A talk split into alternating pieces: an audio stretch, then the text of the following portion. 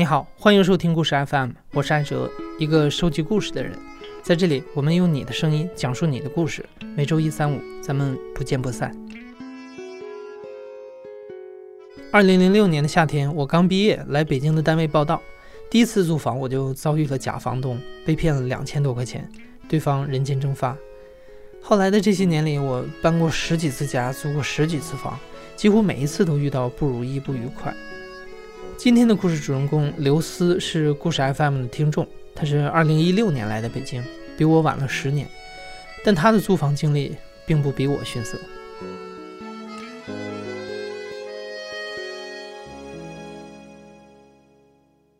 我是刘思，二十四岁，来自湖北，现在在北京的一家互联网公司做运营。我对北京之前没有那种太大的设想，之所以我对他说是有一份执念，是因为我觉得源于我的那个大师兄，就是他在创业的时候，当时我去给他实习，他说了这么一句话，他说北京是一个神奇的地方，就是你在大街上可以遇到很多人，而每个人的背后都会有一段故事。然后有一次跟他聊天对话的时候，他说我觉得你很适合北京。他是这么跟我说的，我当时就把这句话就给记下来了。我就觉得好像，哎，为什么说我适合北京？呃，但是他可能是无心的一句话，但是这句话确实有点像一个预言吧，冥冥中引导我来北京。正式北漂的话，应该要从二零一六年开始。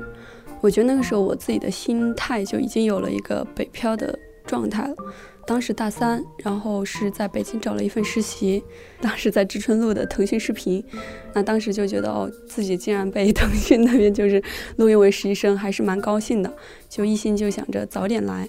然后当时就买了火车票，订得非常的紧急，相当于说后天我就要出发去北京，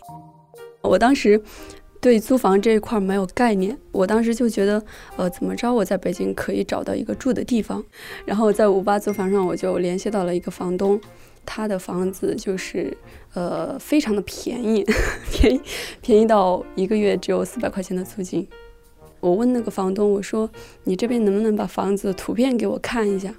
他当时甩给我一句话，就是说，呃。没有什么好看的，环境整体都很差，你自己过来看吧。然后我觉得自己也不是那种娇生惯养的女生，我觉得再怎么差，我基本上给我一个床铺也总可以了，我应该是可以接受的。但是实际情况，等我去看了之后，还真的是让我蛮震惊的。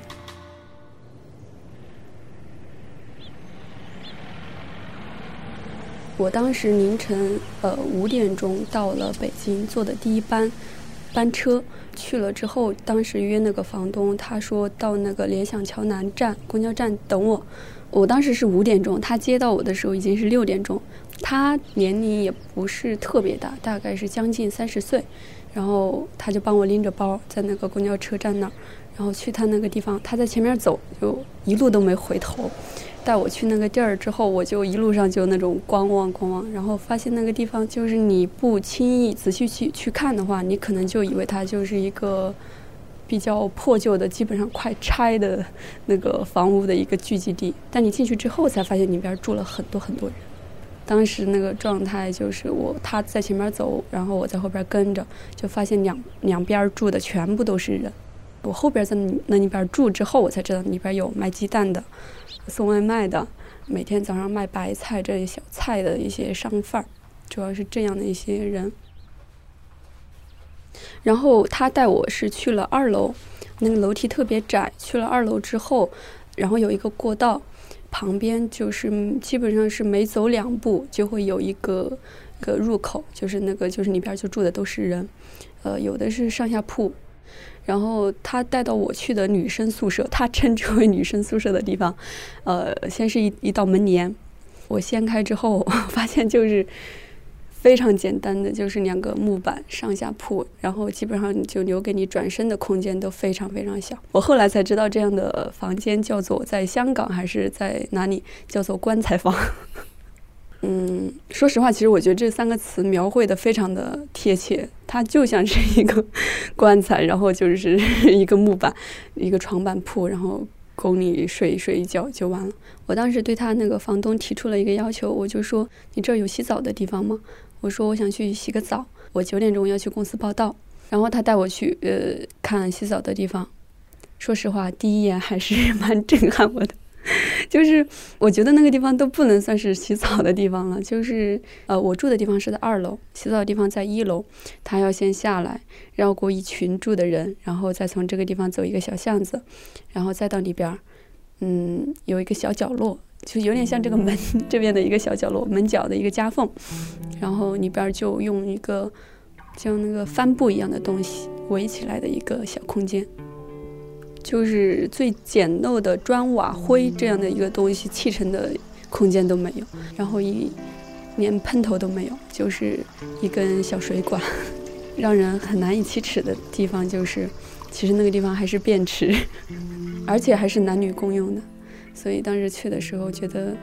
还是非常尴尬的，而且那个时候我正是夏天实习嘛，每天都要洗澡，嗯，每次去洗澡的时候，除了难闻的气味之外。有时候它会断水，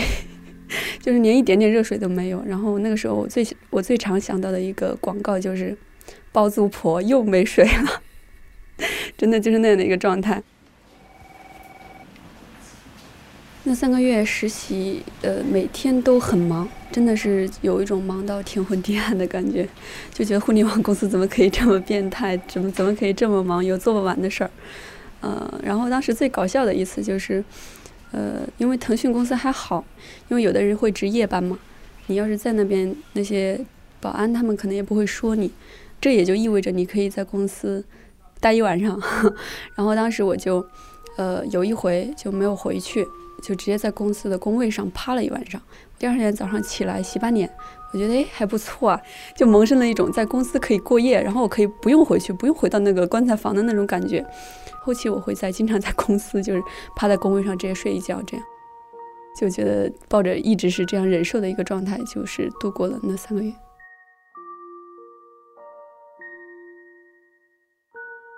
刘思回到学校之后，转眼就到了毕业季，同学们找工作去向了五湖四海，但是对刘思来说，师兄的那句话“北京是个神奇的地方，每个人的背后都会有一段故事”，这句话吸引着刘思回到北京。临毕业的时候，我觉得我平静的不太像话。就人家说毕业季应该疯狂，应该去旅行，应该什么给青春留下一个美好的句号，也没有像他们其他学生那样每天喝到呃天昏地暗这种。我当时就是一心就是想挣钱，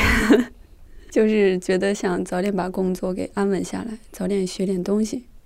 毕业之后我就正式来北京了。这一次的话是，当时是跟我弟弟一块来的，因为他就比我小一岁嘛。他当时到北京，我是非常极力鼓动他来北京找实习，把他拖入坑。对，然后当时他就跟我一块儿来的。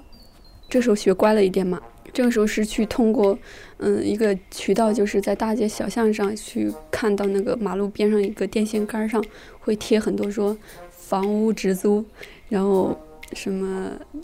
什么主卧次卧非常便宜之类的，然后我就照着上面的电话号码打了一个，联系到了一个中介。其实当时我呃知道有中介，但是不知道中介也分大中介和小中介，所以我找的那个很遗憾找了一个小中介。然后他当时带我去看房，看了一个还不错的房子。就觉得有一个特别大的窗户嘛，就整个从上边到下边就有点像那个玻璃房一样的。当时一看就觉得这房间肯定通风透气，我运气真好，租了这样一个房子，当时就签约了，一千五一个月，具体多少平我不知道。呃，两个人住是绰绰有余，然后还有一个柜子，放下一个桌子，可以供两个人睡的一个双人床。当时那个房间里面住了四户，就是加上我是四户。嗯，一户是主卧室住了两个男孩子，然后一个次卧住了一个女孩，旁边有一个小卧室住了一个男孩，然后这边就是这个小房子，就是我和我弟弟住。因为那个时候我和我弟弟两个人住一个房间，我们两个人都是呃呃合一而睡嘛，或一而卧这种感觉。搬进去的时候，当时还可开心了，就把整个房子该擦的擦，窗户该抹的抹，然后还买窗帘儿什么，就是有一种好像要在这儿。开展新生活了的一样的感觉，然后住了两周之后，有一天早上，我和我弟弟就还没醒，然后门外就咚咚咚咚咚咚敲的特别大声，我当时不知道发生了什么事儿，是硬生生的在梦中被那个声音给敲醒，然后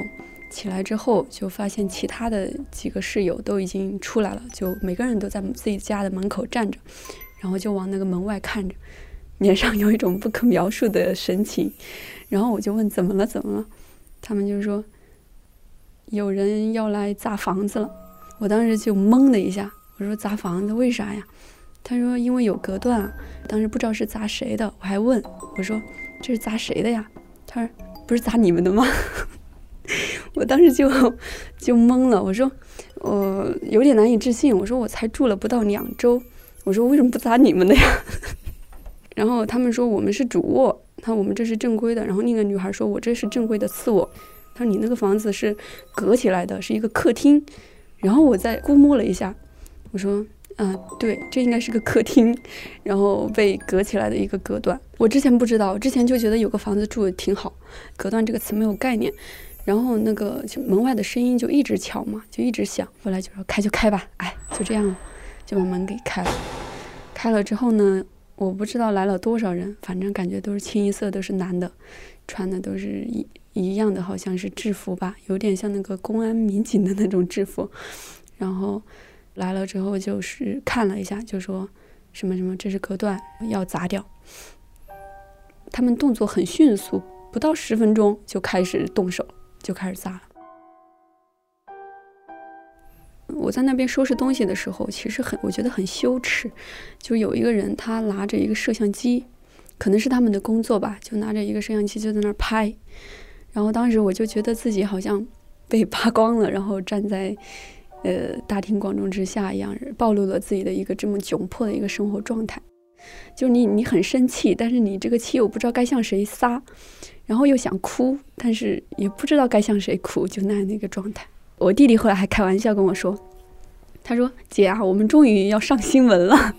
我说：“咋就要上新闻了？”他你看那个人在摄像，他以后指不定明天就在新闻联播上播出来了，说什么北京呃生活隔断啊什么的被拆啊之类的。我当时觉得我弟弟还挺搞笑的，但是笑着笑着就是想笑的让人想哭的那种感觉。拆了一半，我和我弟弟两个人有点相顾无言的那种感觉，就说我们出去吧。我就和我弟弟下楼去了，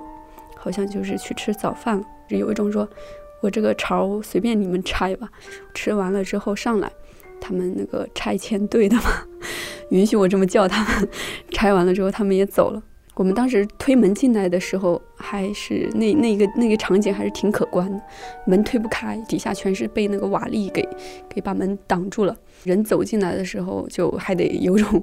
跋山的那种感觉，都是石块儿。大的小的，然后整个客厅都乱七八糟的，嗯，我就看见我住的那个地方就被还原成它原来应有的客厅的一个样子，只有那一个床垫上面孤零零的，然后全部都是灰。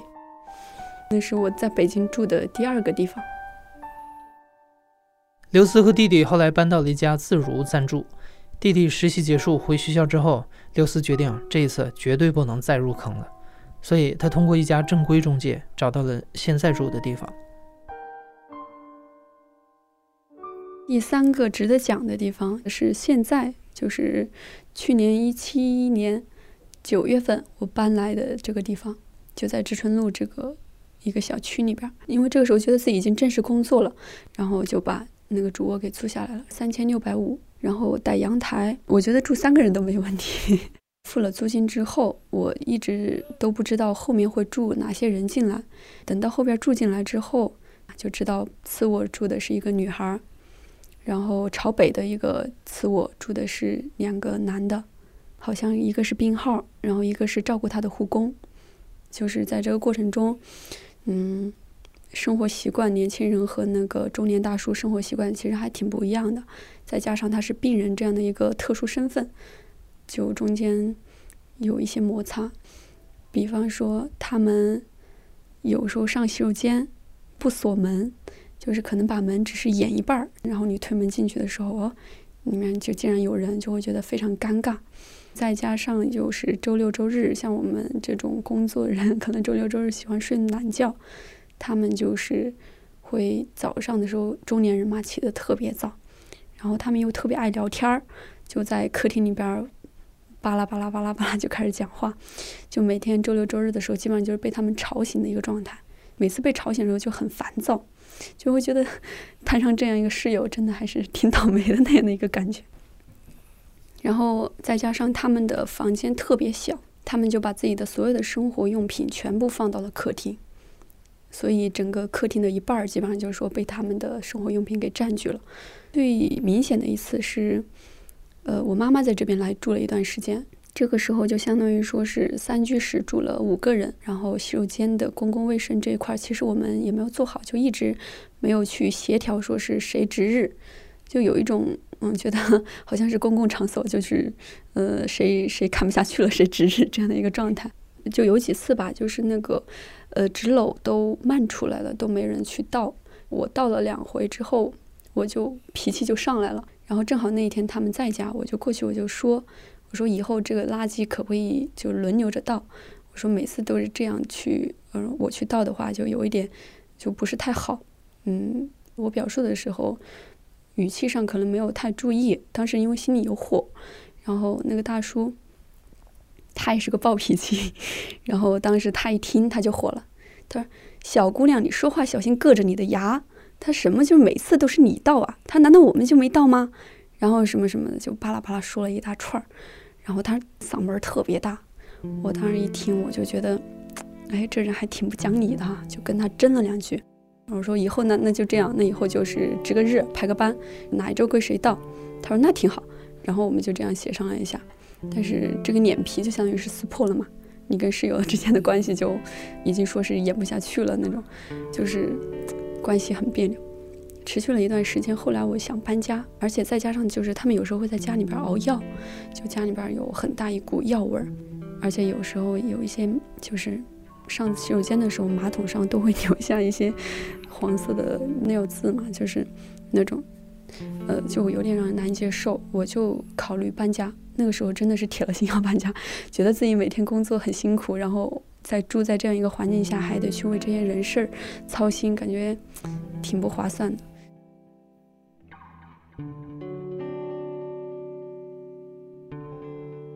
刘思随后在网上发了一个转租帖，结果他偶然发现了另外一个转租帖，转租的是同一个地址。原来另一个次卧的女孩也不习惯和大叔合租，想要搬走。那女孩听说刘思也是因为同样的原因想搬走的时候，她就向刘思提议说一起去找中介投诉，希望可以劝那两个大叔搬走。但是当刘思跟着那个女孩去见了中介之后，中介表示他没有办法劝人搬走，但是可以过来调解。回来了之后呢，我也心里挺忐忑，就我当时就去干自己的事儿了，就在洗衣服。洗完衣服出来的时候，就发现那两个中介已经在了。然后那个那两个中年大叔最开始是好像还在说的协调的，就是语气都还什么都还挺平静的。后来就不知道咋的，就突然就变了，就开始破口大骂那个中年大叔。他就说什么一口一句他妈的他妈的，他说一个小丫头片子还跟我玩这个，他说呃他妈的他才多大呀，呃什么我舍他我吃了这么多年饭什么没见过。然后就开始骂的特别难听，我觉得那个中年大叔骂的人就是我，因为从自始至终就是中卧的这个女孩是跟他是没有任何的，呃过节的，而且这个中年女孩比较会做人，所以当时我觉得可能那个大叔就会觉得好像是我在背后给他使了一个大绊子这样的一个状态，然后就一直骂，我听着就心里反正是五味杂陈啊那个感觉。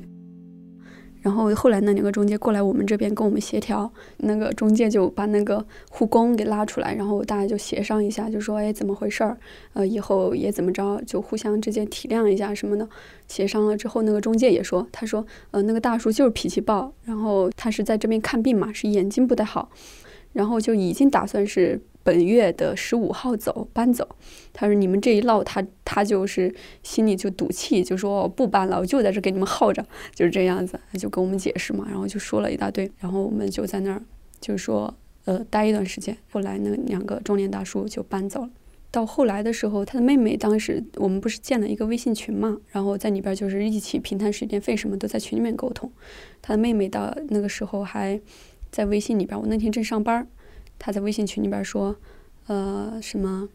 嗯，人在做，天在看，就说年纪轻轻的就背后做这种事儿，什么什么的，要给一个公道，给一个说法什么的，语气特别激烈，然后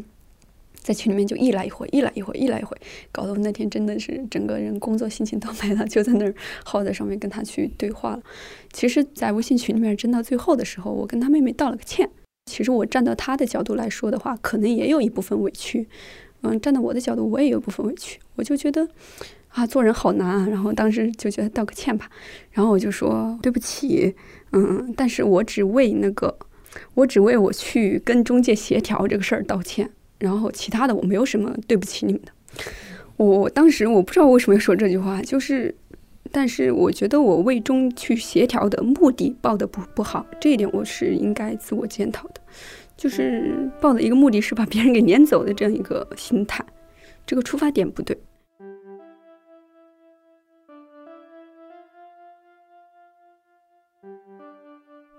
虽然两个大叔搬走了，但这栋房子给刘思留下了很糟糕的体验。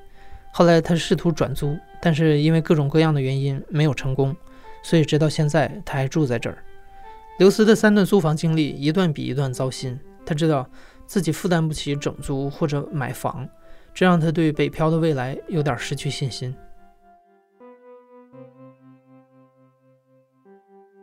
我现在估计我微信好友里边一半朋友圈一半被刷屏的，估计就是中介的各种房子信息吧。所以那个时候，您就是心情极度的情绪极度的差的时候，你去跟中介他们去打交道，他们还会为一些房租的信息啊什么的去跟你讨价还价，然后各个方面的时候，你会觉得好像，啊，我这个咸鱼还得再起来斗这一会儿，就有这种感觉。那你觉得你未来会扎根在北京吗？不会，我估计漂两年也得另谋生路吧。北京不是我一个长久待的地方。为什么？因为从目前自身的能力来看的话，我觉得我在北京扎根是很有困难的一件事儿。目前可能就是一个小运营，做的工作是一个运营的工作。那还有，呃，在北京的一些生活成本啊，以及考虑到家庭的一些原因，我觉得我个人的能力这一块儿可能不足以支撑起自己说要在北京扎根的这样的一个梦想。所以，北漂在北京扎根的话，对于大部分人来说，我觉得是一个不太可能的梦。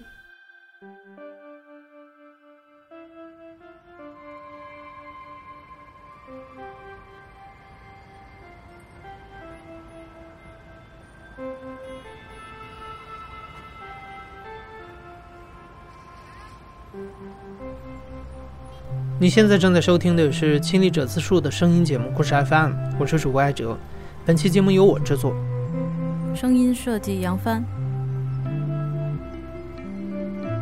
你有没有经历过心酸的或者让你留恋的租房史？欢迎在留言里和我们说一说。感谢你的收听，咱们下期再见。